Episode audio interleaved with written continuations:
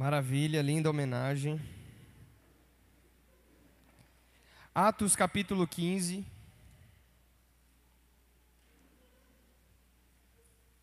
Atos capítulo 15, a partir do verso 1. Nós vamos estudar hoje do verso 1 até o versículo 35, com a ajuda de Deus. O texto aqui da epígrafe da minha Bíblia diz: a controvérsia sobre a circuncisão de gentios. Outros vão falar o concílio de Jerusalém, Atos capítulo 15. A partir do verso 1 diz assim a palavra do Senhor: Alguns indivíduos que desceram da Judéia ensinavam aos irmãos: Se não vos circuncidardes segundo o costume de Moisés, não podeis ser salvos. Tendo havido da parte de Paulo e Barnabé contenda e não pequena discussão com eles, resolveram que esses dois e alguns outros dentre eles subissem a Jerusalém aos apóstolos e presbíteros que, com respeito a essa questão, enviados, pois, até certo ponto e acompanhados pela igreja, atravessaram as províncias da Fenícia e Samaria e, narrando a convenção dos gentios, causaram grande alegria a todos os irmãos. Quando eles chegaram a Jerusalém, foram recebidos pela igreja, pelos apóstolos e pelos presbíteros e relataram tudo o que Deus fizera com eles. Insurgiram-se, entretanto, alguns da seita dos fariseus que haviam crido, dizendo: é necessário circuncidá-los e determinar-lhes que observem a Torá de Moisés. Então se reuniram os apóstolos e os presbíteros para examinar essa questão, e havendo grande debate, Pedro tomou a palavra e disse: Irmãos, vocês sabem que desde há muito Deus me escolheu dentre vós, para que por meu intermédio ouvissem os gentios a palavra do evangelho e crescem. Ora, Deus que conhece os corações lhe deu testemunho, concedendo o Espírito Santo a eles, como também a nós os concedera. E não estabeleceu distinção alguma entre nós e eles, purificando-lhes pela fé o coração. Agora, pois, que tentais a Deus, pondo sobre a serviço dos discípulos um jugo que nem nossos pais puderam suportar, muito menos nós. Mas cremos que fomos salvos pela graça do Senhor Jesus, como também os gentios o foram. Então toda a multidão ficou em silêncio, passando a ouvir a Barnabé e a Paulo, que contavam quantos sinais e prodígios Deus fizera por meio deles, entre os gentios. Depois que eles terminaram, falou Tiago, dizendo: Irmãos, atentai nas minhas palavras. Simão expôs como Deus primeiramente visitou os gentios a fim de constituir entre eles um povo para o seu nome. Ele está se referindo ao episódio de Atos 10, que nós já estudamos aqui na casa do centurião Cornélio. Isso confere com as palavras dos profetas que está escrito: Cumpridas essas coisas, voltarei e reedificarei o tabernáculo caído de Davi e levantando-o de suas ruínas, restaurá-lo-ei, para que os demais homens busquem o Senhor e também todos os gentios, sobre os quais tem sido invocado o meu nome, diz o Senhor, que faz essas coisas conhecidas desde os séculos. Isso está em Amós capítulo 9, verso 11 e 12. Pelo que eu julgo, não devemos perturbar que dentre os gentios que se convertem a Deus, mas vamos escrever-lhes que se abstenham das contaminações dos ídolos, bem como das relações sexuais ilícitas, da carne dos animais sufocados e também do sangue dos animais. Isso está em Levítico 17, verso 16. Porque Moisés tem em cada cidade, desde os tempos antigos, os que pregam nas sinagogas, onde ali Moisés é lido todos os sábados. Amém, queridos? Só até essa primeira parte. Se houver tempo, nós vamos ler a segunda parte, que é a parte em que os emissários levam a carta com a decisão do presbitério da igreja de Jerusalém para todas as igrejas dos gentios. Vamos curvar a nossa cabeça, vamos orar mais uma vez. Pai, no nome de Jesus, nós te agradecemos pela leitura da Sua palavra, pedimos que o Teu Espírito possa aplicar a Tua palavra no nosso coração, possamos sair daqui hoje, Senhor, instruídos, ó Deus, mais conscientes da nossa missão no mundo de levar o Evangelho a toda criatura. É isso que nós oramos e te agradecemos em nome de Jesus. Você pode dizer amém, meu irmão?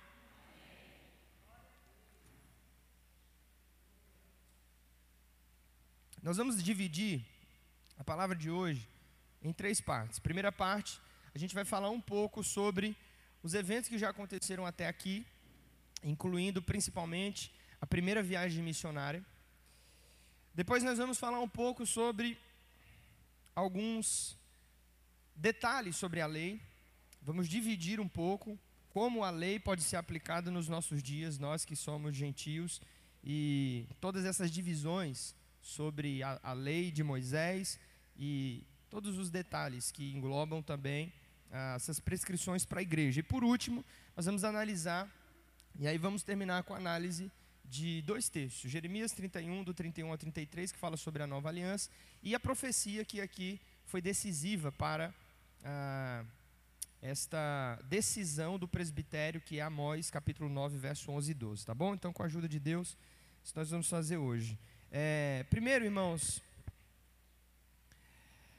você precisa ter em mente que nesse momento já se passaram cerca de 18 anos do acontecimento do derramamento do Espírito Santo lá em Atos capítulo 2.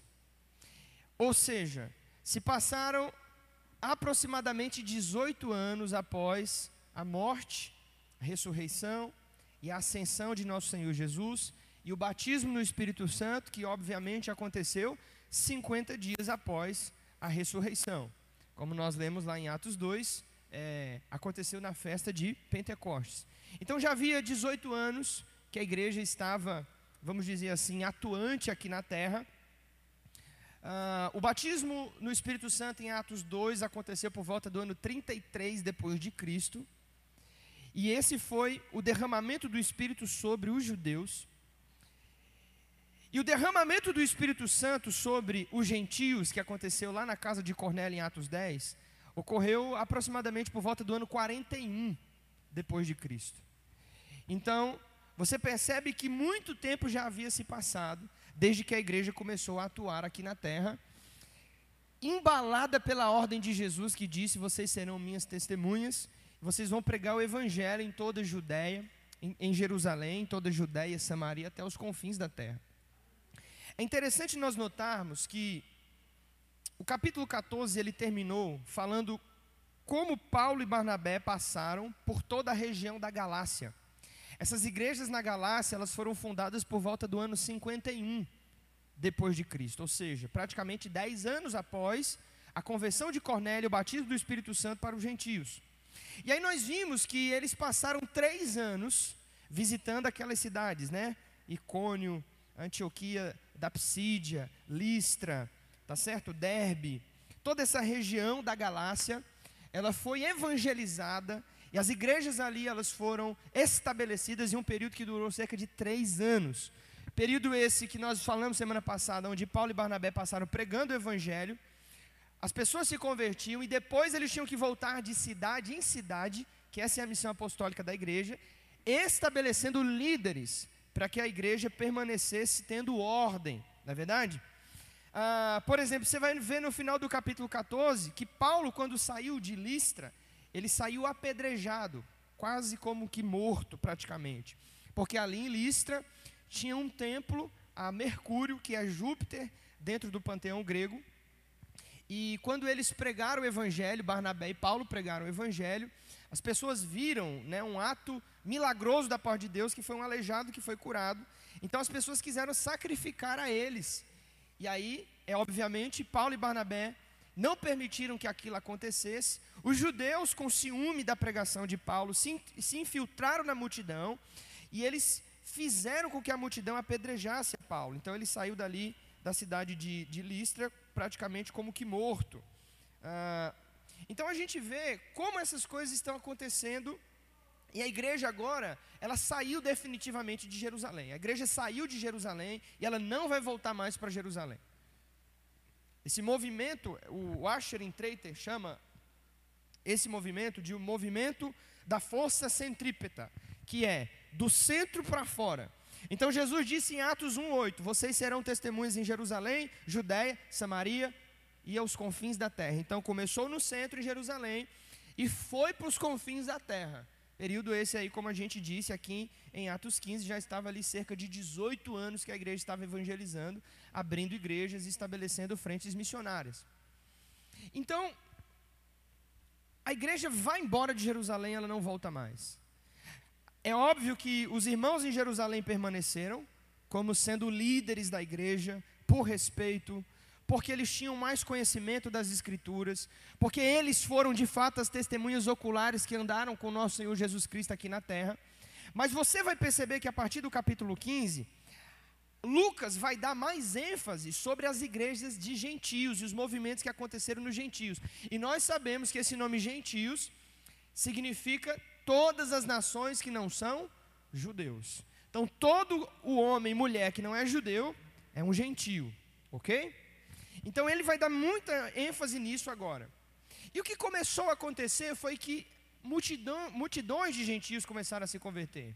E aí é óbvio, isso vai ter controvérsias, né? vai haver retaliações. Tem que lembrar que a igreja é nova. Até aquele momento, a maioria dos discípulos eram judeus, todos observavam a Torá, todos observadores da lei. Mas agora, Deus está derramando o Espírito Santo sobre pessoas que não têm a circuncisão. Deus está derramando pessoa, o Espírito Santo sobre pessoas que não praticam ah, a alimentação de comida cerimonial. Deus está derramando o Espírito Santo sobre pessoas que nem sequer conhecem a lei de Moisés. E isso vai gerar intriga entre os irmãos. Então, quando Barnabé e Paulo, eles vêm trazer notícias ali na igreja, em Antioquia, que Deus está salvando as nações, um grupo se levanta e diz assim: beleza, eles receberam a mensagem do nosso Senhor Jesus Cristo e receberam o Espírito Santo. Mas eles precisam fazer algo a mais para serem salvos. E alguém se levanta e diz: é verdade. Porque nós e os nossos antepassados observavam, observamos o costume da circuncisão. Então, os gentios vão ter que ser circuncidados. E aí Barnabé e Paulo se levantam e diz: "Olha, a gente não concorda. Porque nós somos testemunhas oculares do que Deus está fazendo entre os gentios.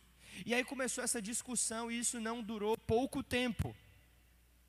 Isso durou tanto tempo que foi necessário eles viajarem para Jerusalém, se reunirem com a presidência da igreja, que era formada por Pedro, Tiago e João. Tiago, diga-se de passagem, é chamado dentro ah, da história da igreja como Yaakov Tzadik. Ou seja, esse Yaakov aqui, que é o nome hebraico de Tiago, ele era irmão do Senhor. E ele era um nazireu, ou seja, ele era um homem que tinha voto. Provavelmente um judeu daqueles convictos, tá certo? Cabeludo, barbudo, observador da Torá, irmão de Jesus segundo a carne. A última palavra, a palavra decisiva, veio da boca de Tiago. E isso não foi feito, meus irmãos, por causa dos testemunhos das pessoas. Isso foi feito por causa do que estava escrito nas Escrituras, principalmente Amós, capítulo 9, verso 11 e 12, que é o que nós vamos ler. Então a grande pergunta que não quer calar aqui é a seguinte: Pastor, a lei é para nós ou não? Como a lei pode ser dividida? Gente, eu fiz o máximo possível para simplificar esse assunto para vocês. E eu espero que hoje seja definitivo. Se você nunca entendeu, você vai entender isso hoje, definitivamente, dessa vez com a ajuda do Senhor. A lei ela é dividida de forma muito objetiva em quatro grupos, em quatro categorias. Elas são leis morais, elas são leis civis, elas são leis cerimoniais e elas são leis de saúde. Em outras palavras, nós dividimos isso em cinco categorias. Pode passar. Essas categorias podem ser chamadas de mandamentos, estatutos, ordenanças, preceitos, juízos e testemunhos. Então, mandamentos, estatutos e ordenanças, preceitos, juízos e testemunhos. Nós dividimos em cinco categorias, tá? Mandamentos, pode voltar aí, quando for passar eu peço. Mandamentos, estatutos e ordenanças, preceitos, juízos e testemunhos. Nós vamos abrir a escritura aqui para a gente ver essas divisões da lei. Então vamos lá, alguém vai abrir aí em Gênesis 26, 5. Outra pessoa vai abrir lá em Deuteronômio 4, do 44 ao 45, e aí a gente vai seguir. Uh, Deuteronômio 11, 1 e 1 Reis 2 e 3. Eu quero que todo mundo abra a Bíblia e todos vamos ler. Eu queria que você participasse, tá? Quem encontrou aí primeiro? Gênesis 26, verso 5. Fica de pé e lê para mim.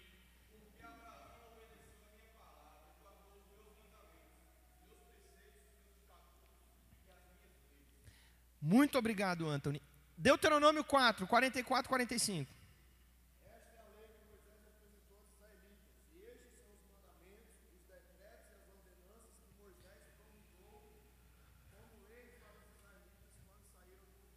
Muito obrigado. Olha aí, mandamentos, estatutos e ordenanças, preceitos, juízos e testemunhos. Mais um agora, vamos lá.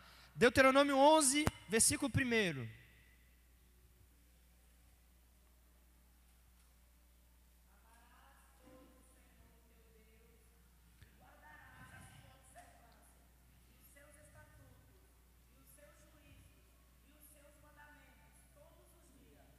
Muito obrigado.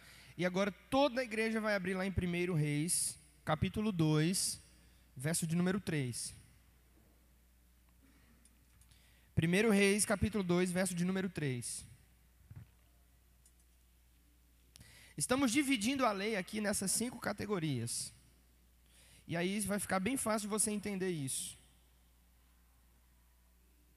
1 Reis, capítulo 2, verso 3. Se encontrou, diga amém guarda os preceitos do Senhor teu Deus, para andar nos seus caminhos, para guardar seus estatutos, os seus mandamentos, os seus juízos e os seus testemunhos, como está escrito na lei de Moisés, para que prosperes em tudo quanto fizeres e por onde quer que fores. Então você que é inteligente aí, você já sabe, tem que trazer caneta, papel, lápis, marca texto, você vai marcar a palavra preceito, no verso 3, a palavra mandamento, a palavra juízo, a palavra testemunhos e a palavra lei. Essas cinco. E o grande erro das pessoas é achar que essas cinco categorias elas equivalem à mesma coisa. Por que não? Tem diferença. Então, mandamento, preceito, ordenança, juízos, são coisas diferentes. E é isso que a gente precisa entender. Então eu fiz aqui um quadro para vocês, agora pode passar, Tiago. Eu fiz aqui um quadro para vocês. E aqui vai ficar bem fácil de você entender. Então todo mundo presta atenção nisso. Aqui vai ficar muito fácil de você entender. A primeira categoria aqui, quem está comigo aí, diga sim. Nós temos os mandamentos. Em ordem de importância, eu coloquei em escala de importância. Na segunda categoria, nós temos os estatutos, que também são chamados de ordenanças. Aí você tem, em terceiro lugar, os preceitos, os juízos, por último aqui, os testemunhos. Então, pastor, dá um exemplo para mim sobre o que são os mandamentos. O melhor exemplo é Êxodo 20, verso 1 ao 17. Os dez mandamentos. Eu sou o Senhor, não farás, não servirás e não terás outros ídolos além de mim. Não proclamarás o nome do Senhor em vão. Guarda o dia de sábado para o santificar. Honra teu pai e tua mãe, para que se prolongue os teus dias sobre a face da terra, e por aí vai. Então, os dez mandamentos é o melhor tipo de exemplo sobre mandamentos. Os mandamentos, eles estão em escala de importância e eles ainda devem ser guardados pela igreja até hoje. Quando Jesus foi questionado sobre qual era o maior mandamento da Torá, ele citou Deuteronômio, dizendo: Amarás o Senhor teu Deus com toda a tua força, com toda a tua alma, de todo o teu coração. E o segundo, semelhante a esse, é: Amarás o teu próximo como a ti mesmo. Jesus incluiu os dez mandamentos da lei de Deus nesses, nesses dois mandamentos que ele mesmo falou. Então, os dez mandamentos estão aqui, gente. A gente ainda deve continuar honrando a Deus, a gente ainda é, é é proibido de praticar idolatria, a gente ainda precisa honrar pai e mãe, a gente e por aí vai. Então os mandamentos estão aqui. Qual o tipo de punição para quem não guarda os mandamentos? Aparentemente não tem nenhuma pena capital. E qual é o objetivo dos mandamentos? O objetivo dos mandamentos é a boa convivência entre a comunidade de Israel, seu Deus, e a comunidade de Israel, o seu próximo. Então, os dez mandamentos, o seu objetivo era fazer com que aquela comunidade, com que aquele povo que estava crescendo, se tornando uma nação de fato, tivesse ordem. Você imagina 3 milhões de pessoas vivendo em um arraial sem ter ordem, sem ter lei. Isso não ia funcionar. Então, os mandamentos estão aí em primeira escala. O segundo ponto é: O que são os estatutos ou as ordenanças? Um exemplo de estatuto e ordenança, por exemplo, nós praticamos aqui, são as festas bíblicas. E outro exemplo de estatuto e ordenança são os dízimos, que foram retirados lá do Velho Testamento. Então, os estatutos e ordenanças estão em segundo lugar. Para a quebra desses mandamentos, não existe nenhuma pena capital aparente. E qual é o objetivo de se obedecer os estatutos e as ordenanças do Senhor? O objetivo é prosperidade, proteção divina. Então, quando eu obedeço os estatutos e as ordenanças do Senhor, isso não tem a ver com a minha salvação, isso tem a ver com a prosperidade de Deus na minha vida. Todo mundo aqui é inteligente o suficiente para saber que se a pessoa não é dizimista, ela não perde a sua salvação, porém, ela perde a vida abundante que Jesus prometeu. Ela perde em bênçãos e em prosperidade na vida dela. Então, qual é o objetivo de obedecer aos estatutos e às ordenanças do Senhor? Bênçãos, proteção divina, prosperidade de Deus na nossa vida. Em terceiro lugar, na terceira coluna, nós temos os preceitos.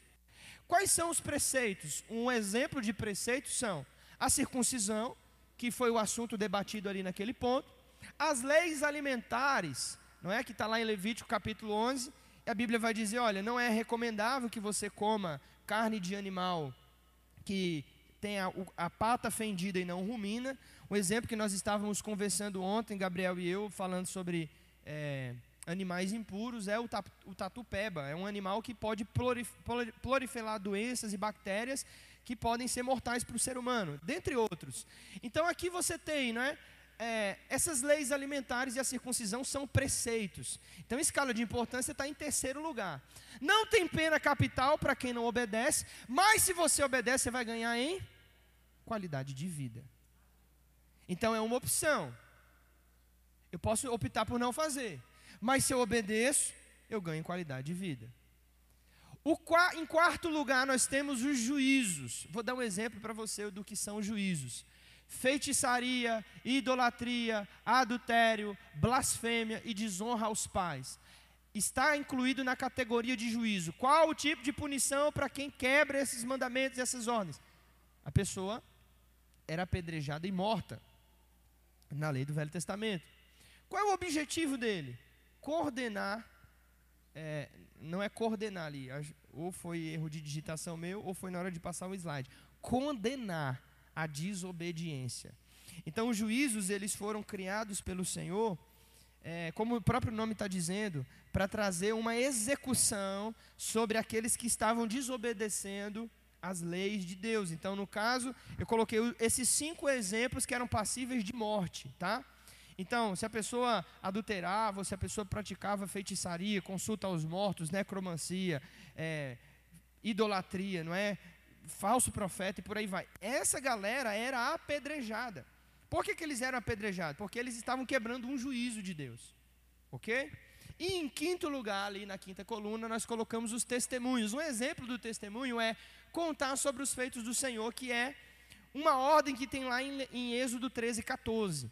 E aí você que celebra a Páscoa aqui sabe que lá em Êxodo 13, 14, Deus disse: Olha, quando vocês estiverem comendo a Páscoa do Senhor, vocês devem falar aos filhos de vocês o que Deus fez lá na saída do Egito. Isso é um exemplo de testemunho. Eu preciso passar isso adiante de geração em geração. O objetivo do testemunho é lembrar ao povo de Deus o que Deus fez e também, se o sujeito desobedece, isso não tinha nenhuma pena capital. Gente, por que, que eu coloquei isso aqui?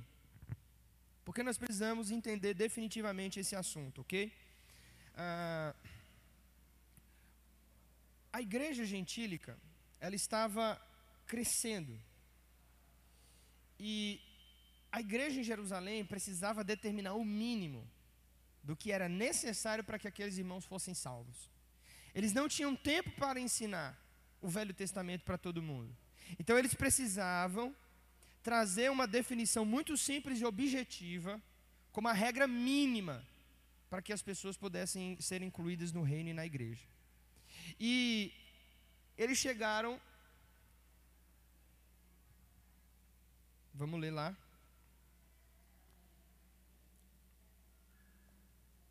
Eles chegaram no mínimo. Então qual que é o mínimo? Atos 15.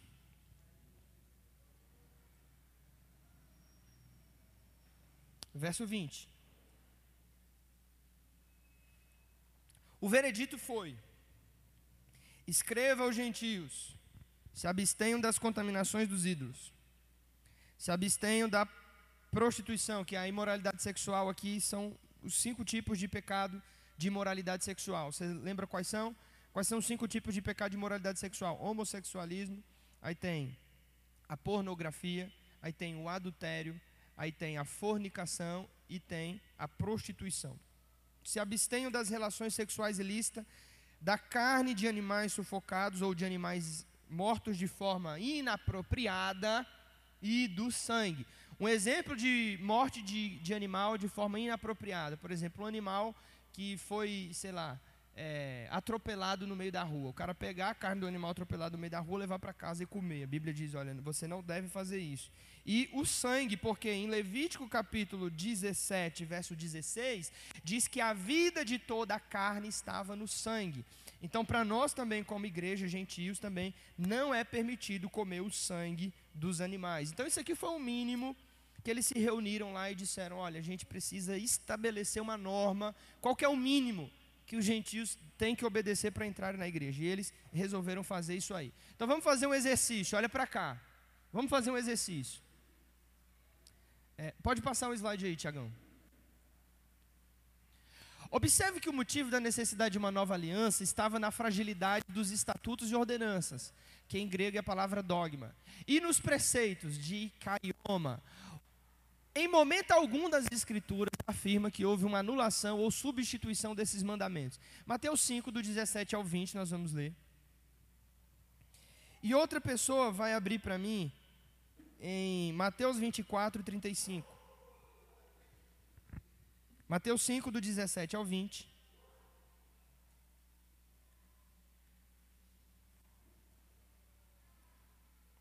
E outra pessoa vai abrir para mim lá em Mateus 24, 35. Aí eu vou pedir na ordem, tá? Marcos 13, 31. Levanta a mão quem vai ler Marcos 13, 31. E Lucas 21, 33. Levanta a mão. Lucas 21, 33. Levanta a mão. Vamos lá, Marcos 17, verso 20. Quem pode ficar de pé? Alguém que não participou ainda aí, vai lá.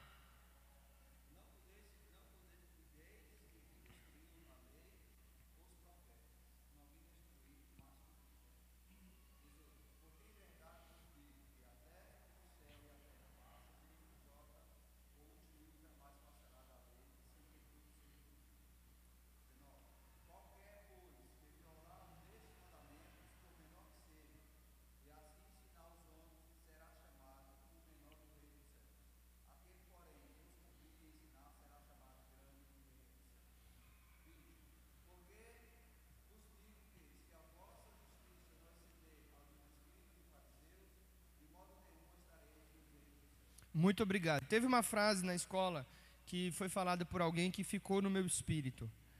Qualquer sugestão de Jesus para um discípulo se torna um mandamento. Então, pastor, quer dizer que não é obrigado eu dar dízimo, e eu não vou para o inferno porque eu não dou dízimo. É isso mesmo, você entendeu corretamente. Você não vai para o inferno porque você dá dízimo. E você não vai perder a sua salvação porque você não dá o dízimo. Mas então por que, que eu devo dar? Ah, você deve dar porque você é uma pessoa inteligente. Você deve dar porque você é uma pessoa que quer viver acima da média.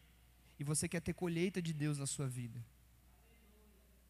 Ou você deve dar porque você é uma pessoa muito grata por aquilo que o Senhor fez em você. E você quer cooperar com a missão de Deus. Então, embora, e você já deve ter ouvido vários várias pessoas é, perturbadas na internet e movimentos por aí de desigrejados e que falam mal de igreja, de pastor, etc. Que diz que ah, esses pastores ficam pedindo dízimo, está tudo errado porque dízimo é da lei. Embora parcialmente isso seja uma verdade, o Novo Testamento existem princípios que foram retirados da lei do dízimo para a contribuição financeira na igreja. E três desses princípios que nós sempre ensinamos aqui na classe de novos convertidos é: proporcionalidade, ou seja, você deve dar de acordo com a renda que você ganha, sempre proporcional. Deus não pede a mais, nem a menos. Você deve dar com constância, quer dizer, se você recebe mensal, você tem que dar mensal. Se você recebe anual, você tem que dar anual. Se você é um agricultor e recebe a cada três meses de colheita, você tem que dar a cada três meses, porque deve ser com constância. E você deve apl aplicar o princípio da generosidade. Paulo disse que Deus ama, não quando a gente dá por tristeza nem por necessidade, mas quando a gente dá com alegria, com generosidade. Então, muito embora a lei do dízimo não foi colocada aqui em Atos 15, e aí você define ou você decide o que você vai querer para a sua vida, e eu sempre faço esse desafio. Vamos um ano, eu dizimando e tu sem dizimar eu ofertando e tu sem ofertar. E no final desse ano, vamos ver quem tem mais testemunhos e mais vitória para contar.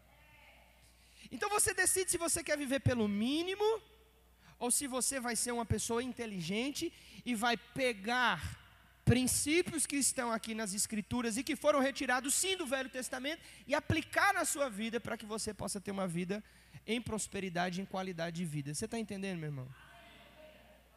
Então, se nós estamos falando sobre salvação, beleza, volte para casa hoje e diga: graças a Deus, retiraram esse fardo das minhas costas. Meu pastor disse que eu não sou obrigado a dizimar, e não é mesmo. E mesmo você sem dizimar e sem contribuir, Deus vai continuar fazendo, Deus vai continuar sendo Deus, Deus vai continuar provendo para quem Ele precisa prover. Só tem um detalhe, meu irmão: você está fora da aliança, e toda aliança envolve proteção divina. Esse é o ponto. E é isso que as igrejas não falam, porque tem medo. Tem medo do quê? Da falta de entendimento e de maturidade dos seus membros. E gostam de aprisionar as pessoas na ignorância para ficar manipulando através do medo, da troca e da barganha. E eu não preciso fazer isso. Eu sei o Deus a quem eu sirvo. Então, sobre a festa bíblica é a mesma coisa, irmãozinho. Quer dizer, pastor, que eu não preciso? Não precisa. Faz o que você quiser. Vai pular a festa junina, acender fogueira, vai comer comida típica de São João, Santo Antônio e São Pedro e vai colocar a árvore de Natal na sua casa. E vamos no final de sete anos, eu guardando as festas do Senhor, eu ensinando a minha família sobre o que são as festas do Senhor, e você ensinando a sua sobre o que são as festas pagãs. E lá no final, a gente vai ver quem, quem é mais abençoado, quem tem mais prosperidade e quem tem mais vida consolidada com Deus na palavra. É assim que funciona. Ok? Então isso precisa ficar estabelecido na sua cabeça. Pastor, mesmo assim eu entendo, eu amo, eu entendo a visão, mas eu não quero. A gente tem que respeitar. Porque o mínimo que foi estabelecido pelas Escrituras foi isso: carne sufocada, sangue, se abster da prostituição e da idolatria. E o que passar disso seja anátema. O que passar, o evangelho não precisa de acrescentar nada, também não pode tirar nada dele. Então aí, essa é a regra e essa é a lei para a igreja. OK? Se você quer viver com a pessoa do mínimo, abaixo da mediocridade, fica à vontade, você pode fazer isso. Pastor, mesmo assim eu entendo, não é que eu esteja vivendo abaixo da mediocridade, é porque eu ainda não ganhei isso na minha vida, ok? O Espírito Santo tem suas formas de trabalhar e cada pessoa tem seu tempo para cada coisa. Então, essas, essas leis e esses princípios, eles estão baseados no caráter de Deus. Vamos ler. Alguém vai ler para mim Mateus 24, 35, outra pessoa Marcos 13, 31 e outra pessoa Lucas 21, 33. É o mesmo texto, eu só queria que vocês ficassem de pé juntos e lessem um após o outro. Mais rápido que puder. O mais rápido. Amém.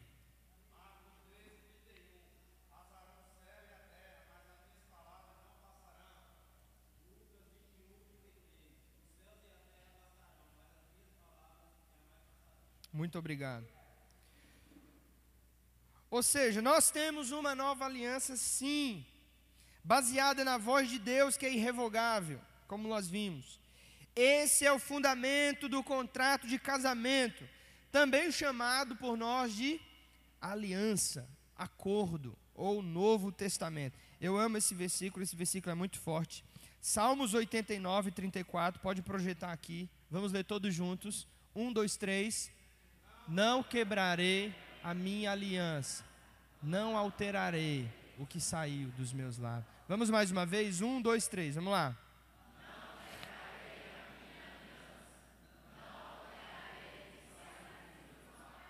Olha para quem está do seu lado, diga para ele: Deus não mudou. E a palavra de Deus não mudou. Agora, escuta, agora a aplicação que nós podemos fazer isso, isso sim mudou. A aplicação mudou. Ou seja, o adultério é óbvio, nós não vamos apedrejar ninguém, nós não vamos ser presos, nós não vamos transgredir não é, as, as constituições do, do, é, do, dos países, nós não vamos é, quebrar as leis criminais. Então a pessoa adulterou, problema dela. Ela ainda continua morrendo, mas agora é a morte espiritual. Ela vai ser julgada no último dia. Porque a minha Bíblia diz que ficarão de fora os adúlteros. Você está aí, irmão? Idolatria é o mesmo princípio. Ninguém pode ser apedrejado porque praticou idolatria, mas ela vai ser julgada diante do tribunal do trono branco de Deus, e aí a minha Bíblia diz que ficarão de fora os idólatras. Então não mudou, mas a aplicação dessas coisas é que mudou. Por isso nós precisamos ter inteligência e o auxílio do Espírito para saber como nós podemos extrair as bênçãos de Deus de dentro da Sua palavra. Porque, se você for observar, o Novo Testamento não fala de prosperidade e vitória financeira. Quem já leu o Novo Testamento aí? Quem já leu mais de uma vez? O Novo Testamento fala de prosperidade e vitória financeira? Fala não, irmão. Mas o Velho Testamento fala muito. Então qual é o problema? Se você quiser viver só com a banda da Bíblia, fica à vontade. Mas para mim, a Bíblia tem 66 livros. E toda a palavra de Deus, de Gênesis a Apocalipse, existe uma maneira de eu extrair bênçãos e princípios que são poderosos de dentro dela, entende? Esse é o ponto. OK? Esse é o ponto. Não quebrarei a minha aliança, não alterarei o que saiu dos meus lábios. Texto conhecido, né? Números 23, 19 vai dizer: Deus não é homem para que minta, nem filho do homem para que se arrependa, porventura diria ele não faria. Falando ele, não cumpriria sua palavra, ou seja, ele não mudou, ele não voltou atrás do que ele disse, mas a aplicabilidade desses textos é que tiveram outro colorido para nós, precisa ser aplicado de uma forma inteligente, re retirando daqui os princípios de Deus, para que nós possamos prosperar. Então isso está bem dividido, ok? Você tem os mandamentos, aí você tem os estatutos, aí você tem os preceitos, aí você tem os juízos e você tem os testemunhos. Qual que é o problema? As pessoas colocam tudo no mesmo pacote e dizem assim: Deus aboliu a lei. Opa, opa, calma aí. Existem algumas coisas da lei que não tem mais aplicabilidade. Vou dar outro exemplo para você entender de um mandamento que não tem aplicabilidade. A mulher, nos seus dias de fluxo de sangue, era retirada para fora do arraial. Essa é uma lei de higiene sanitária dentro da comunidade de Israel. Só que essas leis não têm mais razão de ser, caducaram. Não tem mais aplicabilidade nenhuma para nós nos nossos dias. Outra lei que tanta gente boba que debate isso de vez em quando na internet cortar a barba. E tem uma lei lá que diz que o homem não pode aparar os cantos da barba. É um tipo de lei não tem mais nenhuma aplicabilidade para nós nesses dias. E por aí vai. Então existem leis que quando você está lendo lá em Levítico, principalmente em Levítico, não é? Em Números e Deuteronômio, você percebe que essas leis não têm mais aplicabilidade. Só que observe, existem princípios que estão escondidos ali, que são poderosos para abençoar a vida das pessoas. Nós precisamos aprender a retirar esses princípios. Tem um princípio muito poderoso em Números, uh, acho que é Deuteronômio, que diz que não se pode lavrar um campo com a junta de boi e uma de jumento. Não se pode misturar estofo de linho, estofo de roupa com lã e com linho. E ele diz: e não pode misturar a carne com leite de cabra ou com leite da mãe. E aí você olha e fala, mas que razão isso aqui tem de ser? E aí quando você vai lá para o Novo Testamento, você lê 1 Coríntios capítulo 7, Paulo pega essa lei que aparentemente caducou e ele faz uma aplicação para os nossos dias. E ele diz: Isso aqui está se referindo a julgo desigual. Então, o que é lavrar um campo com uma junta de boi e uma de jumento? Ele diz: Aí é julgo desigual. É um crente lavado e redimido pelo sangue de Jesus casar com um ímpio. E ele pergunta: Que parte tem a luz com as trevas? Um vai carregar um peso maior do que o outro. Então, quando você olha para a lei, você precisa ter esse olhar de entender o que, que é mandamento, o que, que é estatuto, o que, que de fato é preceito, o que, que é juízo e o que, pelo amor de Deus, é testemunho. Então, quando os apóstolos se reuniram, eles não tinham tempo para explicar isso. E aí, o que, que eles fizeram? Fala para eles o mínimo. Então, qual é o mínimo? Se abster da imoralidade sexual, da carne sufocada e do sangue dos animais e de todo e qualquer tipo de prostituição. Porque dessas coisas aí não tem como ter parte no reino de Deus praticando essas coisas. Tá bom, queridos? Então, é, isto posto, vamos agora caminhar para a terceira e última parte. A observância dos estatutos, pode passar aí, Tiago preceitos, juízes e testemunhos, escute isso, não são de caráter obrigatório. Então, se você disser que eu disse uma coisa diferente disso, eu tenho aqui o slide para negar. E está gravado na internet. Não são de caráter obrigatório. Gálatas 3, e depois vamos ler Efésios 2.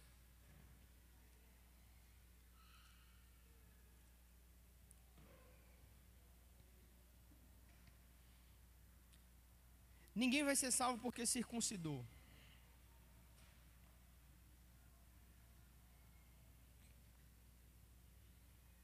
Ninguém se torna filho de Abraão porque circuncidou. Então, em Gálatas capítulo 3, verso 6, ele diz: É o caso que Abraão creu em Deus, e isso foi-lhe imputado para justiça. Ora, saibam, pois, que os que são da fé é que são filhos de Abraão. Ora, tendo a Escritura previsto que Deus justificaria pela fé os gentios, pré-anunciou o Evangelho a Abraão, dizendo que, irmãos, em ti serão benditos todas as nações da terra. Isso está em Gênesis capítulo 12, versículo 3.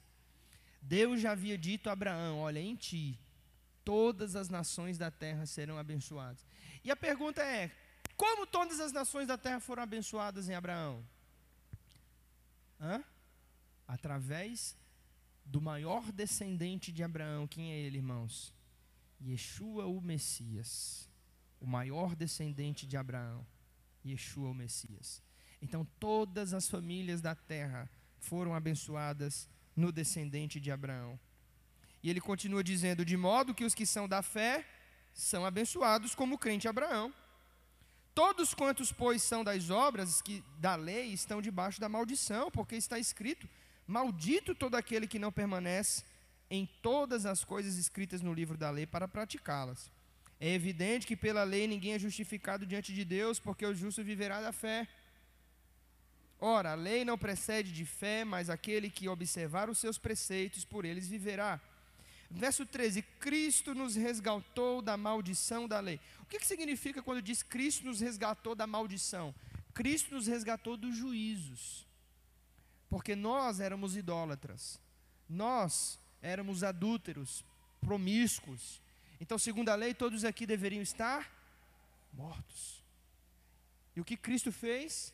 Se tornou maldição em nosso lugar e levou a coroa de espinhos e a cruz que era para ser nossa e tomou sobre ele mesmo as nossas enfermidades e as nossas dores, e as nossas maldições levou sobre si, como diz Isaías capítulo 53. É isso que ele está dizendo. Nós deveríamos ser executados porque pecamos, mas o Messias Jesus veio e levou a punição em nosso lugar. E ele termina dizendo, verso 14: Para que a benção de Abraão chegasse a, a quem? Você está aí, irmão? Gálatas 3,14, para que a bênção de Abraão chegasse em Jesus Cristo, a fim de que recebêssemos pela fé o Espírito. Uau, isso é poderoso.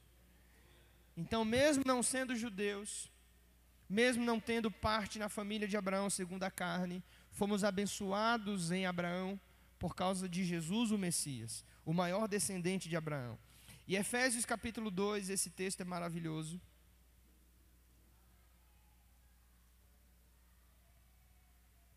Escuta, escuta, escuta, olha, olha, presta atenção. Está ouvindo? Vocês estão ouvindo? Som de crente folheando a Bíblia. Deveria acontecer mais vezes. Brincadeira, tá? É, foi mais forte que eu. Efésios 2.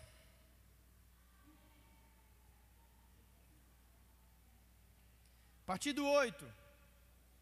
Pois pela graça vós sois salvos mediante a fé. Isso não vem de. Cadê a Bíblia? A Bíblia, abre a Bíblia. Abre a Bíblia, levanta do ombro da colega. Abre a Bíblia. Pois pela graça sois salvos mediante a fé. Isso não vem de vós, é dom de Deus. Não vem das obras para que ninguém se glorie. Aí vai lá para o verso 11 agora. Portanto, lembrem-se de que outra hora vocês eram gentios na carne. Por quê? Porque vocês não eram circuncidados, vocês não tinham aliança. O que é circuncisão, irmão? Circuncisão é aliança. Então, quem não tem aliança, não tem parte. E aí, se o sujeito não circuncidasse, e a circuncisão, não sei se você sabe, todo homem judeu precisa fazer um corte na parte externa do, do pênis, a partir do oitavo dia de nascido. Se não tem essa marca, não tem aliança. É chamado de um incircunciso.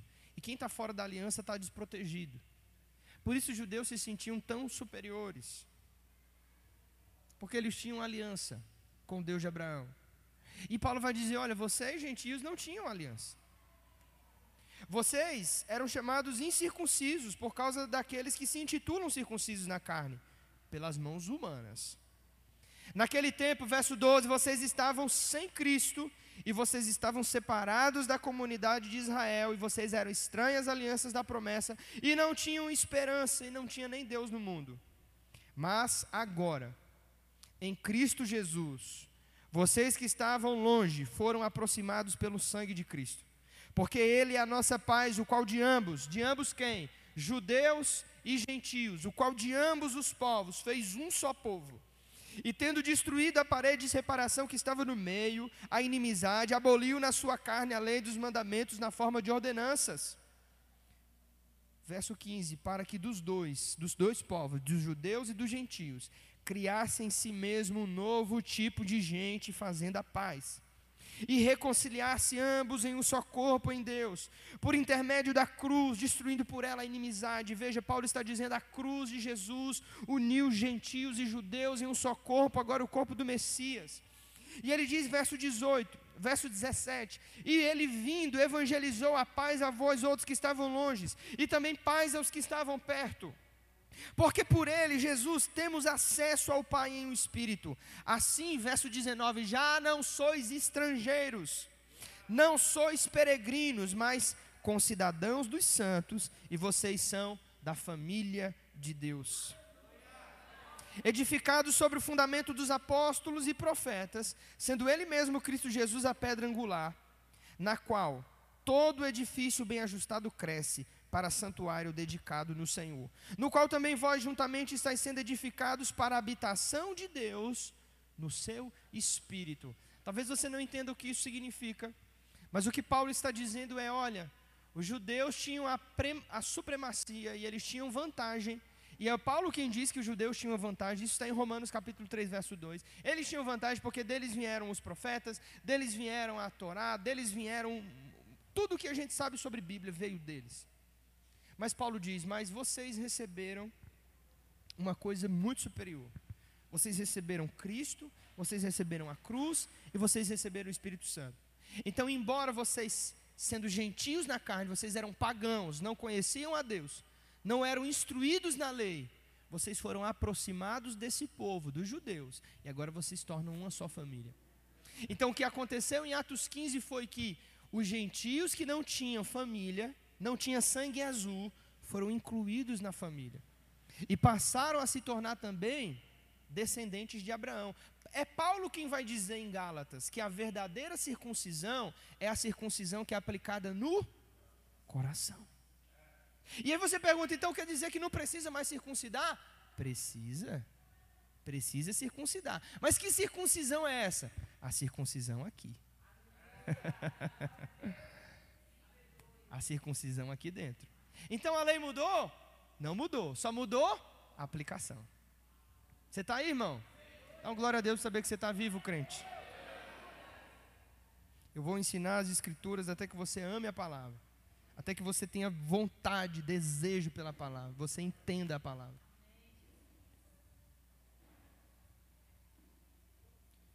Bom, por fim, o mínimo estabelecido para a entrada dos gentios na igreja foi se abster da idolatria, da imoralidade sexual, do sangue e da carne sufocada, como vimos no verso 20. Nós vamos, eu falei que a gente ia falar de Jeremias 31, mas nós vamos só ler Amós 9, 11 e 12. Por que Amós 9, 11 e 12? Porque esse texto foi a carta na manga que Tiago usou para fechar o concílio de Jerusalém. Então esse aqui é muito importante. E se eu fosse dar um para casa para você e para os pequenos grupos, vai ficar esse texto. Amós 9, verso 11 e 12. Eu queria que todo mundo memorizasse esse texto.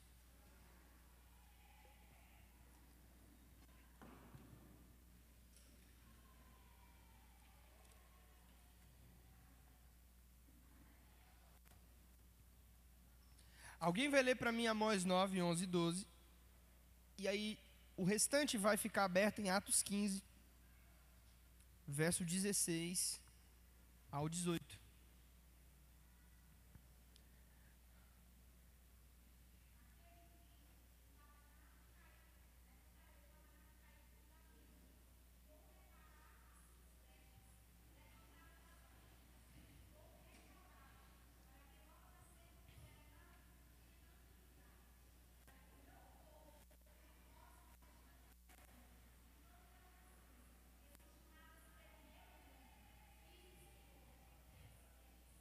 Uau. Escuta, escuta. Naquele dia eu levantarei o tabernáculo caído de Davi, restaurarei suas brechas, para que o restante das nações, e ele diz aí, para que em Edom as pessoas possam passar a buscar o Senhor. Preste atenção nisso. Quando você vê uma passagem como essa, você precisa perguntar: o que é o tabernáculo de Davi? Por que que Amós está falando que Deus vai restaurar o tabernáculo de Davi? Por que que Tiago fechou a assembleia do concílio de Jerusalém citando esse texto dizendo que Deus deseja restaurar o tabernáculo de Davi? Tem um livrão assim, ó, Chama-se Os Segredos do Tabernáculo de Davi, que é do pastor Jair, inclusive está comigo. Do Kevin J. Conner, eu vou devolver, tá? Eu consultei ele ontem. Eu vou te devolver. E você precisa perguntar, porque escuta, irmão, deixa eu te ensinar um princípio de interpretação da Bíblia. A Bíblia interpreta a Bíblia. Você está aí? Olha para quem está do seu lado, faz uma cara de crente, diga assim para ele: a Bíblia interpreta a Bíblia. Amém? Então você precisa perguntar por que o Senhor está dizendo que ele vai restaurar o tabernáculo de Davi. Escuta. Deus estabeleceu o tabernáculo de Moisés. Por que, que ele não disse eu vou restaurar o tabernáculo de Moisés? Ele deu o templo a Salomão. Por que, que ele não disse, eu vou reerguer o templo de Salomão? Por que, que ele falou o tabernáculo de Davi? No tabernáculo de Moisés, você tinha todos os preceitos da lei, sacrifício de animais, o levita usando as vestes apropriadas, toda a liturgia da morte dos animais, o sacrifício, a expiação do pecado, o derramamento de sangue. No templo de Salomão, você tem esse mesmo modelo sendo reproduzido. Mas em Davi, não tem sacrifício. Não tinha. Davi pegou a arca. Escuta, você tem que ler 1 Samuel todo, para você entender. A arca de Deus estava em Siló. Os filhos de o sacerdote ali, Hofni e Finéias, perderam a arca numa batalha contra os filisteus. A arca foi para Asdod. E aí ela destruiu todo o país dos filisteus. Depois a arca de Deus passou por tantos lugares. No templo de Dagon, a arca de Deus, ela trouxe maldição sobre milhares de pessoas. Depois ela foi devolvida em Kiriat Jearim. Aqueles judeus, eles não tinham, eles não tiveram reverência, olharam dentro da arca. A Bíblia diz que Deus amaldiçoou aquele lugar, os hematomas sobre o corpo de todo mundo. A arca foi um problema para muita gente, muito tempo. Pegaram a arca novamente, levaram a arca de volta para Gibeão. Lá na cidade de Gibeão, a arca ficou muitos anos na casa de um sacerdote chamado Abinadab. A Bíblia diz que nada aconteceu. Hum. A arca passou mais ou menos 100 anos nos reinados de no ministério de Samuel, no reinado de Saul, no reinado de Davi. No final do reinado de Davi, praticamente, depois da terceira unção de Davi, ele decidiu pegar a arca e trazê-la para a cidade de Jerusalém. Você lembra dessa história? Está lá em 2 Samuel capítulo 6. Ele pegou a arca da casa de Abinadab, o sacerdote, colocou em carros de bois, reproduziu o mesmo modelo dos filisteus, carros novos de bois, para levar a arca. No meio do caminho, a Bíblia diz que a arca ia tropeçando, um sacerdote chamado Zá colocou a mão na arca, foi morto por Deus. Davi parou o culto. Quando Davi parou o culto, olha o problema, escuta. A arca já vinha matando gente há muitos anos. Em todo lugar onde ela vinha, ela trazia juízo, maldição e morte. No culto de festa para levar a arca para Jerusalém, a arca trouxe juízo, maldição e morte.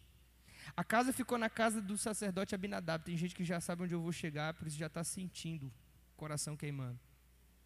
Na casa de Abinadab nada aconteceu. Só que lá tinha um homem. Naquele culto tinha um cara.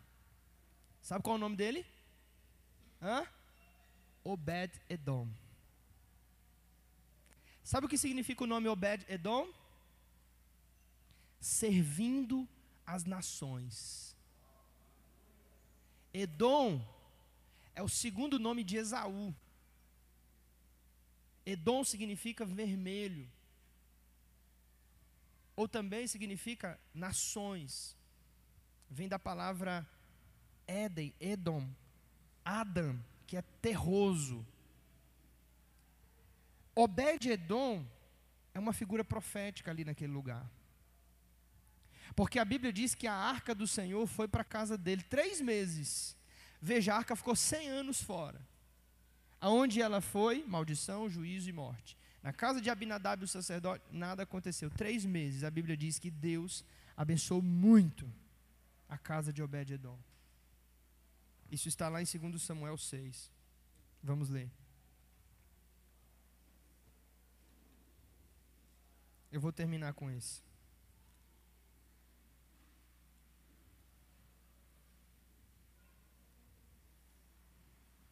Sim, Senhor.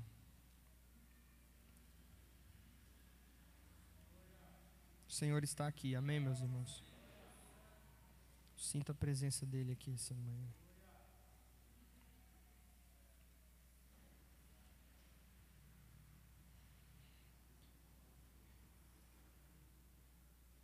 Verso 11 diz: Segundo Samuel 6, verso 11 diz: E a arca do Senhor ficou na casa de Obed-Edom, o geteu, três meses. E o Senhor abençoou é ele e toda a sua casa. Então avisaram a Davi, dizendo: O Senhor abençoou a casa de Obed-Edom e tudo quanto ele tem, por amor à arca de Deus. Então foi, pois, Davi com alegria E aí fez subir a, casa, a arca de Deus da casa de Obed-edom, a cidade de Davi. Deixa Deus falar o seu coração. Por que, que o Senhor quer restaurar o tabernáculo de Davi? Quando Davi pegou essa arca, ele levou para Jerusalém. Ele construiu uma tenda simples. Não era toda aquela parafernália do tabernáculo de Moisés, nem muito menos a suntuosidade do templo. Era uma coisa simples. Davi colocou a arca lá dentro. E Davi instituiu a adoração noite e dia diante daquele lugar. E ali, nos turnos de adoração, ali entrava todo tipo de gente. Não era só sacerdote. Os gentios iam lá adorar. As nações iam lá adorar, naquele lugar simples. Agora, Davi é tão reverente que, simultaneamente, a arca estava em Jerusalém, o templo de Moisés estava funcionando lá em Siló. As duas coisas funcionando simultaneamente. O que que Tiago está vendo profeticamente, Ítalo? Tiago está vendo o que Davi viu. Tiago diz: Oxe, quer dizer que não precisa destituir o povo judeu, nem os sacrifícios. Deixa os sacrifícios e deixa a igreja de judeus. Mas tem outra coisa que Deus está levantando nesse tempo: tem a tenda de Davi. E na tenda de Davi pode vir, não precisa ser sacerdote. As nações vêm para cá. E as duas coisas estavam acontecendo simultaneamente: uma igreja de judeus e uma igreja de gentios. Está entendendo, meu irmão? Deus unificando o seu corpo e fazendo profeticamente o que ele quer fazer. O autor da Bíblia judaica completa, ele vai dizer que no Velho Testamento Deus escondeu do povo judeu o mistério sobre os gentios.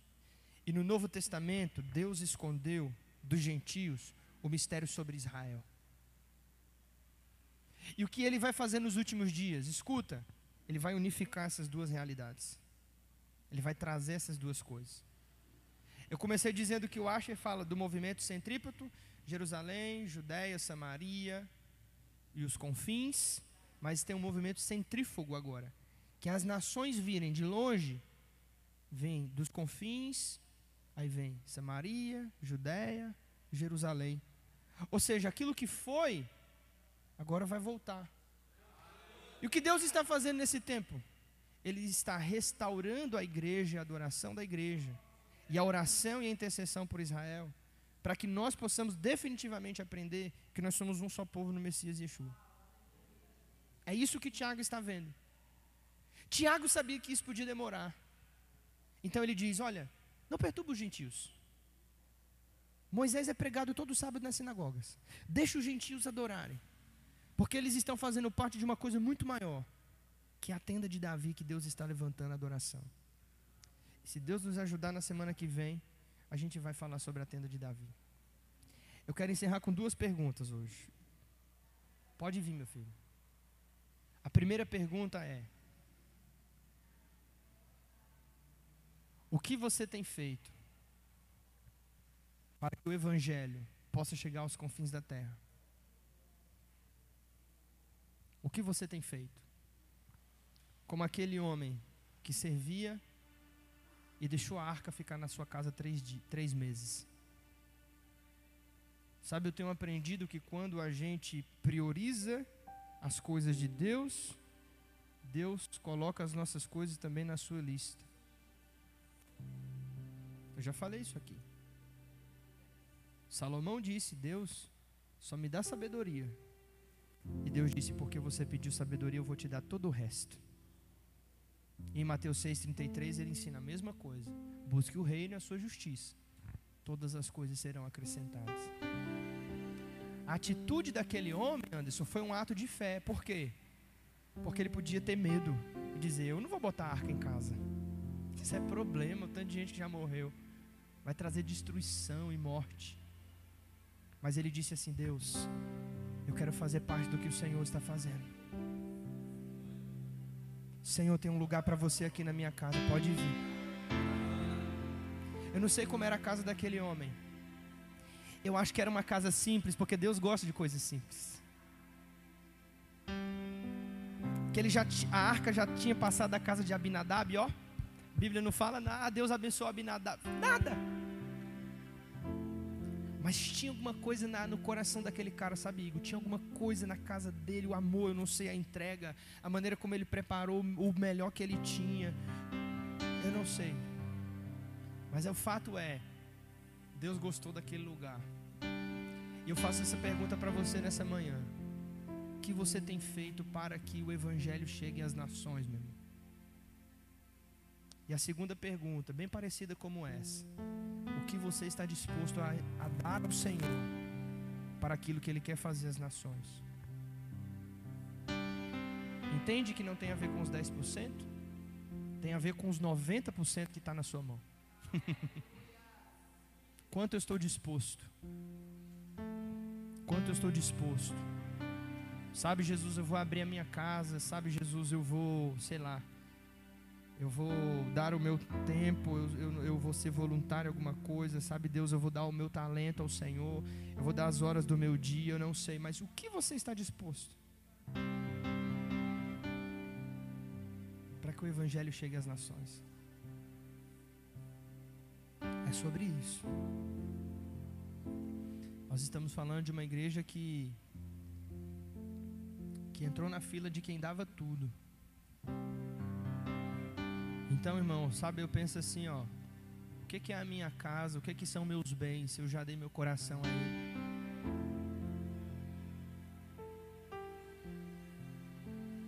O que, que é 10%, irmão? O que, que é fazer um dia de jejum?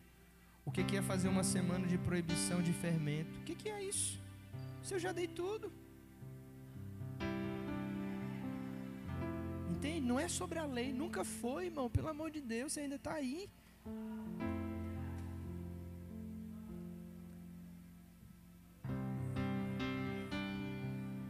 Pense nisso essa